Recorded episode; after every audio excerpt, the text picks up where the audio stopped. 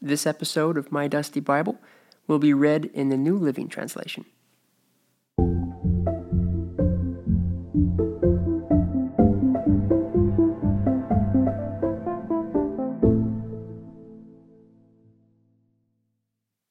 This letter is from Paul, a slave of God and an apostle of Jesus Christ. I have been sent to proclaim faith to those God has chosen and to teach them to know the truth that shows them how to live godly lives. This truth gives them confidence that they have eternal life, which God, who does not lie, promised them before the world began. And now, at just the right time, he has revealed this message, which we announce to everyone. It is by the command of God, our Savior, that I have been entrusted with this work for him. I am writing to Titus, my true son in the faith that we share. May God the Father and Christ Jesus our Savior give you grace and peace. I left you on the island of Crete so you could complete our work there and appoint elders in each town as I instructed you.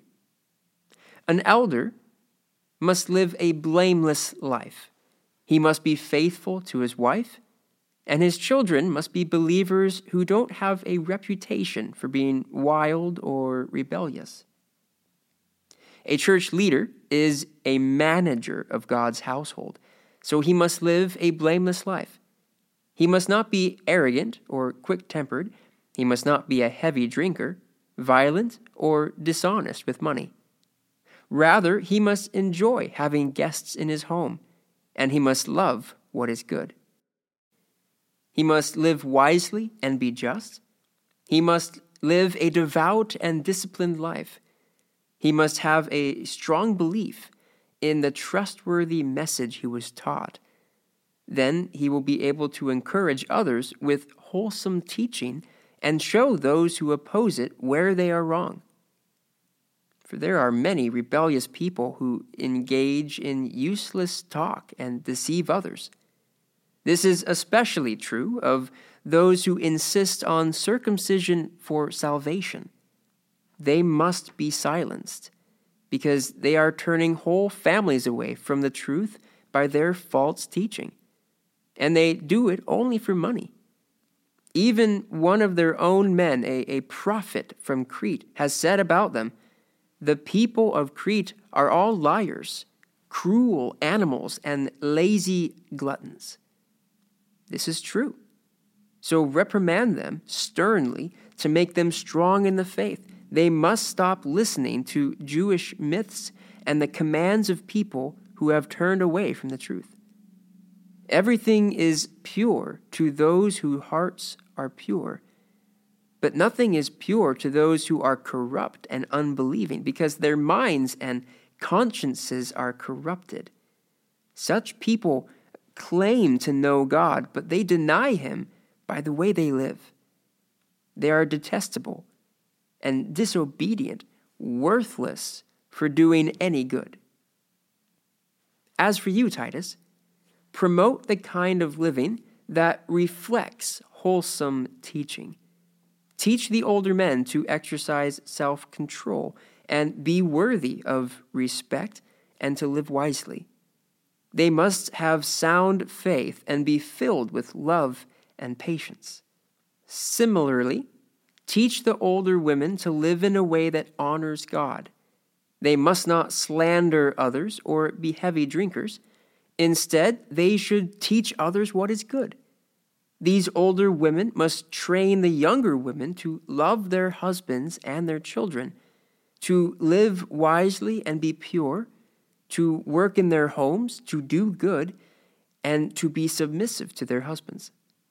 Then they will not bring shame on the word of God.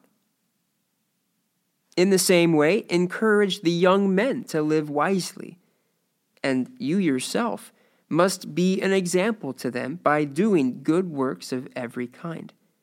Let everything you do reflect the integrity and seriousness of your teaching. Teach the truth so that your teaching can't be criticized. Then those who oppose us will be ashamed and have nothing bad to say about us. Slaves must always obey their masters and do their best to please them. They must not talk back or steal, but show themselves to be entirely trustworthy and good. Then they will make the teaching about God our Savior attractive in every way. For the grace of God has been revealed, bringing salvation to all people. And we are instructed to turn from godless living and sinful pleasures. We should live in this evil world with wisdom, righteousness, and devotion to God while we look forward with hope to that wonderful day when the glory of our great God and Savior, Jesus Christ, will be revealed. He gave his life to free us from every kind of sin, to cleanse us, and to make us his very own people, totally committed to doing good deeds. You must teach these things and encourage the believers to do them. You have the authority to correct them when necessary, so don't let anyone discard what you say. Remind the believers to submit to the government and its officers. They should be obedient, always ready to do what is good. They must not slander anyone and must avoid quarreling. Instead, they should be gentle and show true humility to everyone. Once we too were foolish and disobedient. We were misled and became slaves to many lusts and pleasures. Our lives were full of evil and envy, and we hated each other. But when God, our Savior, revealed his kindness and love, he saved us not because of the righteous things we had done, but because of his mercy. He washed away our sins, giving us a new birth and new life through the Holy Spirit. He generously poured out the Spirit upon us through Jesus Christ our Savior. Because of His grace, He made us right in His sight and gave us confidence that we will inherit eternal life. This is a trustworthy saying, and I want you to insist on these teachings so that all who trust in God will devote themselves to doing good. These teachings are good and beneficial for everyone. Do not get involved in foolish discussions about spiritual pedigrees or in quarrels and fights about obedience to Jewish laws. These things are useless and a waste of time. If people are causing divisions among you, give a first and a second warning. After that, have nothing more to do with them.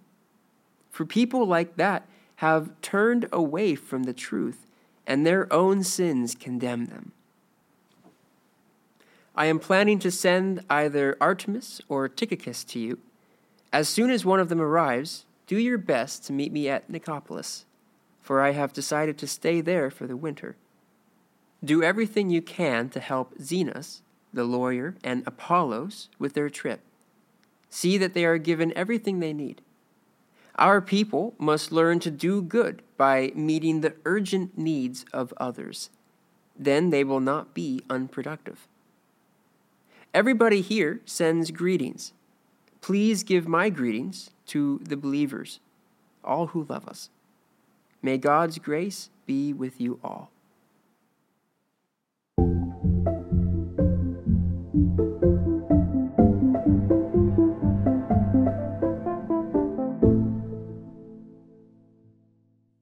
This episode of My Dusty Bible was read in the New Living Translation.